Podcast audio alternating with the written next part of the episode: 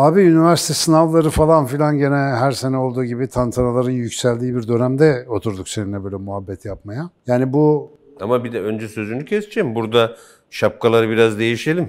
Senin sahana girdik. Ben Eyvallah. E, aslında benim anaokulundan liseye kadar kısımla ilgili iddialı konuşurum ama üniversite çok iddialı konuşacağım Abi bir şey değil. Aslında şöyle yani benim olduğum tarafı, benim üniversiteyi bırakmamın temel sebebi de o. Benim için üniversite yirmi beş yıllık deneyimden sonra hani toplamda bir sükutu hayaldir. Kendi hedeflerim açısından yani yoksa akademi hala işliyor olabilir, bir şeyler yapıyor olabilir ama ben umduğumu çok bulamadım akademisyenlikten. Zannettiğim gibi bir şey değilmiş. Ve yani geçmişe doğru baktığımda okuduğum bölümler, geçtiğim yerlere falan bakınca şimdi o liselerde, lise son sınıflarda debelenirken, böyle meslek seçimi yapmaya çalışırken, hayatta her şey buna bağlıymış falan gibi böyle strese giren çocukları gördüğümde bir içim yanıyor, bir acıyorum. Çünkü ne ben, ne etrafımda gördüğüm herhangi birisi öyle bir hayat yaşamadı. Yani biz mesela hep şeyi söylüyorum, senle şimdi burada oturup bunu konuşuyor. Bunu kaç sene önceden planladık Allah'ını seversen. Yani on sene önce Sinan Can'la uğraşacağız, şurada stüdyo olacak. Böyle bir şey değil ki hayat. Yani karşına bir şeyler çıkıyor, takara tukara yaşıyorsun. O yüzden bu mesele benim için her zaman sıcakkanlı ama ben üniversitedeyken oradan geçmiş, tercihini yapmış ve artık işçisin sen işçi kal modunda işte bir raya oturduğunu düşünen, ömrünün böyle geçeceğini düşünen insanlarla muhataptım. Çok azının fikrini değiştirebildiğimi zannediyorum. Birkaç tane var ama fikrini değiştirdiğim. Fakat çoğu kişi bu cenderede gidiyor. Liseden doğru bu tarafa gelirken, mesela benim şimdi oğlum yeni girdi üniversiteye, en ufak Melike Hanım da, şimdi o yolda bu sene lise son sınıfta. Bizimkiler gerçi zıt pıt karar değiştiriyor, bizim gibi değiller. Benim kızım üç ay kala bölümü değiştirip başka bir şey seçmişti. Fakat ne olursa olsun bir stres var. Öyle bir seçim yapmalıyım ki, yani bundan sonrası ya cennet ya cehennem falan gibi. Biz bunu kültürün yanı sıra, yani kültürde böyle bir şey olduğunu biliyorum. Eli ekmek tutsun, altın bileziği olsun falan kafası mesleği çok kutsayan, aşırı önem atfeden bir şey. Okulda da ama biraz veriyor gibiyiz. Yani gelen çocukların hepsi böyle çünkü. Eğitimde mesela buna dair bir tuhaflık var bence. Orada düzeltmemiz gereken. Sen orayı nasıl görüyorsun? Yani bu gençlere çok fazla seçenek, nasıl diyelim ona, doğru seçim yapma zorunluluğu yüklüyor gibiyiz sanki. Soru iyi olunca hemen zihinde bir şey yapıyor. Şu anda düşündüm bunu. Bir kere eğitimde en önemli sorunlardan biri şu. Bir önceki kuşak bir sonraki kuşağı eğitiyor ya. Şimdi kuşaklardaki değişim hızının yavaş olduğu dönemde bunlar anlamlı olabiliyor. Şimdi biz sınava girerken ne deniyordu? İşte ben sosyoloji mezunuyum. Sosyoloji bölümünü bitirdiğiniz zaman, ben hatta onu hiç unutmuyorum, kılavuzlarda yazıyor, T R T'de işe girebilirsiniz. İşte kamu kurumlarında sosyolog olarak bilmem ne yapabilirsiniz. Şu olabilir, bu olabilir. İşte benim burada da oturuyor ve insanların biraz fikrimi soruyor gözüktüğü işim ise öğretmenlik. Tabii. Ve eğitim dünyası. Yani bizim kuşakta bile bu çok değişiyordu ama o sırada bize önerilen birkaç alan vardı. Sözelciysen, hukuk, sayısalcıysan, tıpa gittiğin bir tek yolculuk vardı ve bu kadar daha net alanlar vardı. Oradan gelen kültürle rehberlik yapan, tercih danışmanlığı yapan ya da ailelerde çocuklarını yönlendiren grup o dünyanın bilgisiyle konuşuyor. Şimdi o dünyanın bilgisiyle çocukların bugün yaşadığı arasında uçurum olduğu için aslında birbirini anlamayan ve duymayan gruplar şu anda konuşuyor.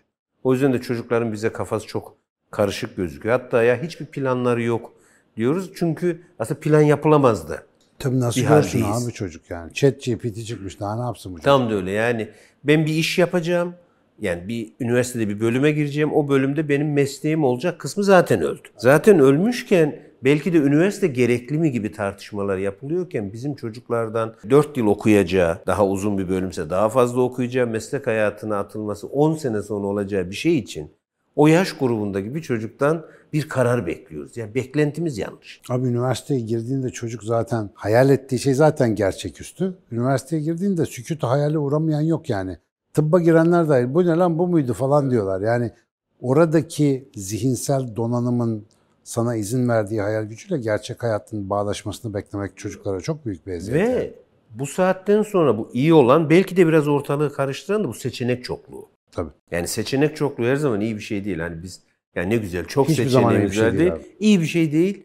O kadar çok seçeneğin içerisinde karar verme güçlüğü doğal olarak bence Aynen. artıyor. Tabii. Ve bir taraftan da gelecek kaygısında çok yükseldiği bir dönemde olduğumuz için yine bu seçenek ve seçeneksizlik arasında bölümü biraz kaderi gibi görmeye başlıyor insanlar. Yani iyi bir üniversite ve iyi bir bölüm olursa o hayatını ancak iyi götürecek gibi, ama hepimiz biliyoruz ki bu arada hepimizin kendi kişisel deneyimi de çok iyi üniversiteler, çok iyi bölümlerden başka alanlarda mutlu olmuştur. Bunu bir mutluluk, mutsuzluk kaynağı gibi görmüyorum elbette ki. Ama çok başka hikayeler çıkabiliyor. Yani ben üniversitede yüksek lisansa başlayıp akademisyen olacakken birdenbire Şırnak, Cizre'de bir sınıf öğretmeni olarak yani başladım ve hayat ve kariyer de her gün yeniden kuruluyor bu arada. üç dört sene önce şu anda yaptığım şeyi yapmayı hayal edemezdim, ama senle işte başlarken dedin ya, mesela sen yapsan nasıl bir şey yapardın hmm. şu an mesela. Onu yaparken buldum ben kendimi. Yani üniversitede neyi beğenmedim diye düşündüm senelerce. İyi ki o beğenmediğim, sükuta hayale uğradığım şeyler vardı.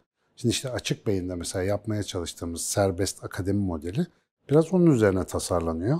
Yani insanların daha çok ihtiyacı olan bilgiyi aldığı ve aldığı kadarıyla iktifa ettiği, sertifikasyonla değil de bilme haliyle, yapabilme haliyle hayatına ve kişiliğine bir şeyler kattığı bir sistem.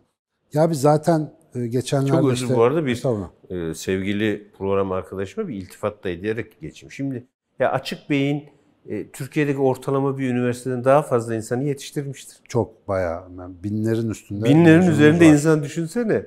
Bir şeyi öğretmek isteyen biri var, öğrenmek isteyen biri Aynen var. Öyle. Öğretmek isteyen biriyle öğrenmek isteyen biri bir araya gelen her yer üniversite aslında. Yani bu açık bir platform yani ve kimsede bir zorlama yok, işte süre baskısı yok, sertifikasyon evet. baskısı yok. Artı burada aldığı sertifikasyon resmi bir şey de yok. Yani hava atıp ben falanca evet, onayla evet. bir şey aldım ama diyor ki ben atıyorum Sinan Canan'dan nörobilim eğitimi aldım. İşte ben işte Mustafa Acungil'den çevik yaşam becerileri aldım falan. Bu başlı başına o insanların ürettiği orijinal fikirlerle o fikirleri öğrenmek isteyenleri buluşturan aslında üniversitenin temelde yapması evet. gereken şeydi.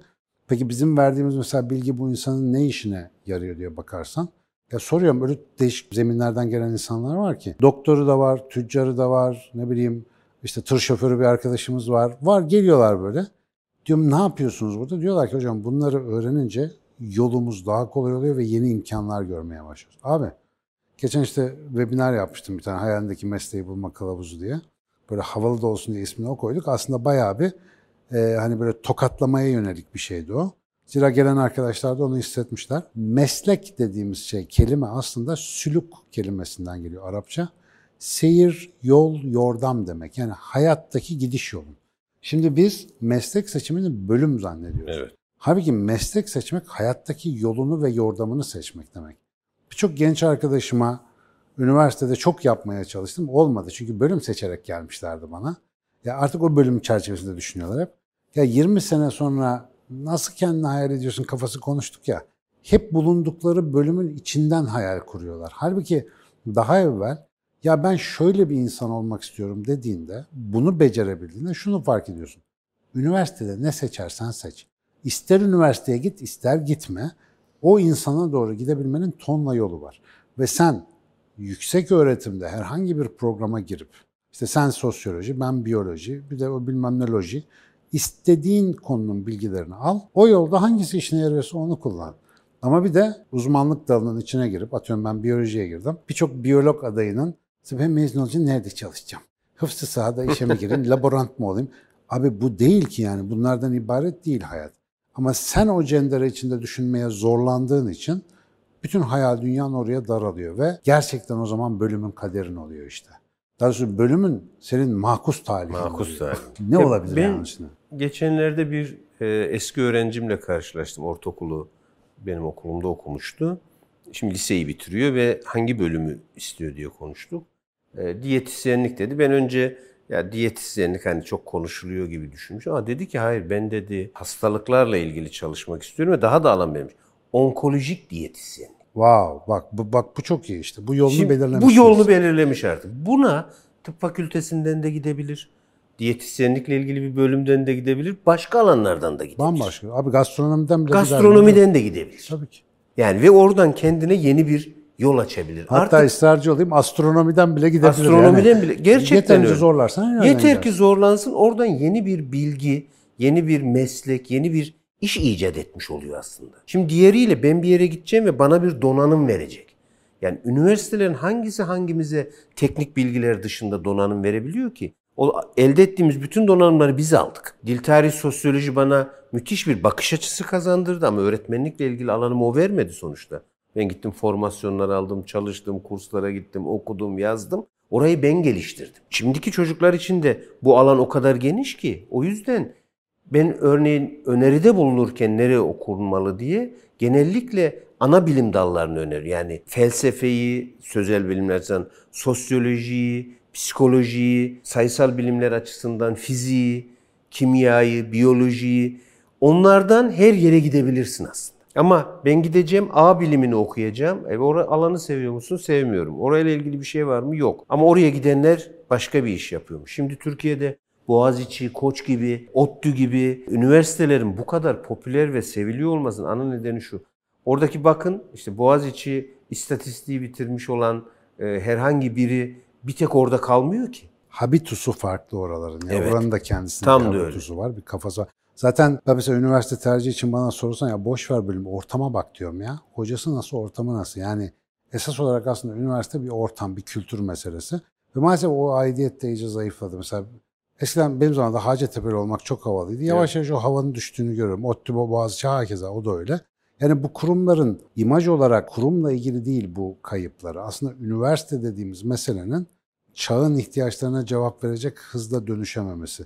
Mesela bak yedi sekiz sene evvel online eğitim konularında bildiğin YÖK'teki yetkililerle bayağı altak geber külah telefon, yazışma falan yapıyorduk. Diyorlardı ki zinhar olmaz. Eğitim dediğin sınıfta olarak küt pandemi bir patladı. Bir haftasını online'a geçmek zorunda kaldık. Şimdi bu teknolojileri, eğitim teknolojilerini ilk adapte edip en üst düzeyde kullanan yerin üniversite olmasını bekliyor. Abi nal topladılar on sene boyunca. Ve ondan sonra bir pandemi gibi bir tokat gelince de çoğu hazırlıksız yakalandı. Bir iki kurum dışında. İşte MEF Üniversitesi evet. falan önceden hazırlıklıydı. Onlar biraz daha iyiydi. Ama yani öncülük fonksiyonunu icra edemeyen bir yerin sana mesleki olarak yol göstermesini beklemek de artık boş bir iş. Yani, aileler de orada boş yere hayal Tabii tabii çok güzel hocalar, çok güzel programlar gir ama çok da şey yapma diyorum ben gençlere. Yani gir bir bak bakalım. Bu arada sevgili Filiz'in dediği gibi yani beğenmedin değiştir abi. Bu nedir? Yani tabii benim öyle bir iki çabam oldu. Mümkün olmadı ama ben bir ara güzel sanatlara geçesim gelmişti yani. Bir de şöyle bölümü yine bitir. Yani senin ana derdin bir üniversiteye gitmek. Yani bir üniversite devam ediyor olmak bir insanın iş yapmasının önünde bir engel değil. Hiç değil. Yani ama bambaşka arada, şeyler yapabilirsin. Bu arada bir şey itiraz edeceğim. O çift dal, yan dal, çapraz dal hikayeleri var ya sinir oluyorum abi. Ya onu ben yani, kastım bu arada kata o değil. O, o mesela o çok daha tuhaf bir şey. Ya bir tane bölümü hak etmeden yanına tutum işte moleküler biyolojinin yanına psikoloji yan dal, üstüne astronomi gagalak bilmem. Abi bu ne? Yani sertifikasyon toplamanın yeni bir versiyonu. Şeyde şurada elma tarlasına gidip yandan da domates toplayayım. Ya bir ağzının tadını çıkaracaksın. Önce elmanı ye sonra öbürüne bakarsın. Bu sertifikasyon avcılığının dönemi geçtiğinde anlatmamız lazım. Ya bir bölüm oku, onu güzel oku, yanında Dostoyevski oku. Yanında popüler bilim oku. Git yemek ye, gez, toz, kız, erkek arkadaş yap, bir şeyler yap. Yani bunlara vakit ayırmak, hayatın kendisini içinden tanımak yerine maalesef hala sertifikasyondan mevzumuz. Bu da işte eski neslin bize aktardığı evet, galiba evet. arızalarla evet. ilgili yani. Bunun dışına çıksalar olanak çok yüksek. Ben hafta sonu dostumuzla beraberdim. Önemli bir, Türkiye'deki önemli bir firmanın kurucusu ve C E O'su aynı zamanda. Nasıl İngilizce öğrendiğini anlattı ben bilmiyordum. Fono ile öğrenmiş, mektupla. Ha, Mardin'in Derik ilçesinde birine bakmış ve çok merak etmiş. Ya bu nedir bu poşetin içerisindeki şey? Ya Fono diye bir yerden İngilizce öğreniyorum ben. Aa öyle mi? Mektuplar, mektup gidiyor, sınavlar geliyor. Yani Fono'yu da burada bir reklamını yapmış olayım. Şu anda faaliyetteler mi? Ne yapıyorlar bilmiyorum çok ama. Çok eski bir şeydi ama. Bir dönem için çok hmm, devrimci tabii. bir iş yapmışlar. Ve oradan e, hatta o yıl Derik gibi küçücük bir ilçede dört yüz tane Fono satılmış. Fono da ne oluyor orada diye. Aslında aa burada biri İngilizce konuşuyor. Demiş ve bir, oradan da uluslararası bir şirkete geçmiş. Aslında üniversitesi değil onu oraya taşıyor. Kendi merakı ve kurcalaması evet. sonucunda. Ve bu çağda artık ben bir bölüm seçeceğim ve hayatım ona göre belirlenecek için çok geniş olanakların olduğu bir çağdayız. O yüzden oturup nereyi seçeceğiz, önce burası mı olacak, diğeri mi olacak değil. Ben kim olmak istiyorum? Bak bana bir şey daha çağrıştırdın. Ben şimdi mesela açık beyinde yaptığımız bütün eğitimlerden çok mutluyum. Ama yarın bir gün bana bir iktidar verseler desem ki Türkiye'deki herkes bu rahleyi tedristen geçecek. En büyük zulmü Türkiye'ye evet. ben yapmış olurum. Yani ya bırak isteyen istediğini alsın. İsteyen istediğini öğrensin, isteyen istediğinden cahil kalsın. Yani sistem buna göre, nasıl ki bedenin besin ihtiyacı farklı farklı, sana iyi gelen bana gelmez, bana iyi gelen sana gelmez. Eğitim de böyle bir şey. Ve bunu daha erken yaşlarda işte kültürünü oturtmak için zannediyorum ta okul öncesinden itibaren böyle bir kafayı kurgulamak evet. Ve bu çocukları kendi kaderlerini tayin edebilen erişkin insanlara dönüştürmenin yolunu acilen açmak lazım. Yani sanıyorum bizim eğitimde başka problemimiz yok. Yani bir kere bunu tesis ettik. Bu arada çocukla bitmiyor, onun da farkındayım. Ana babasını da bir değil mi, silkeleyeceksin. Yani onlar öğretmenler, okul yöneticileri ve tabii ki bu işin resmi yönetimi. Çok dalı var ama özetle sanıyorum seninle beraber şey diyebiliriz. Meslek kader falan değil. Yani meslek kader ama seçtiğin bölüm kaderin değil. değil. Mesleğini kendine göre dizayn Soruyu şey. doğru, hani biz çocuklarımıza doğru soruyu soralım. Bize biliyor ne olmak istiyorsun? Hayır, kim olmak istiyorsun? Ya biz da sen kendimiz. nesin abi? Evet. Ya sen nesin? Mesela şu anda canın ne çekiyor? Bu soru hiç sorulmuyor ya. Evet. Çocuk onu sormadığı zaman kararını da hiçbir zaman kendisine göre vermiyor. Tabii. Yani ilerideki muhayyel bir takım hep bir olmak istemek. Tabii. Hep bir olmak istemek. Ama o zaten var ve olmuş. Bir varoluşa saygı göstersek devamını çözeceğiz aslında. İnşallah. Yani herkesin zaten ne olacağı belli de bir tek bir iç farkındalık. İnşallah hepimize nasip olur abi. Hadi inşallah.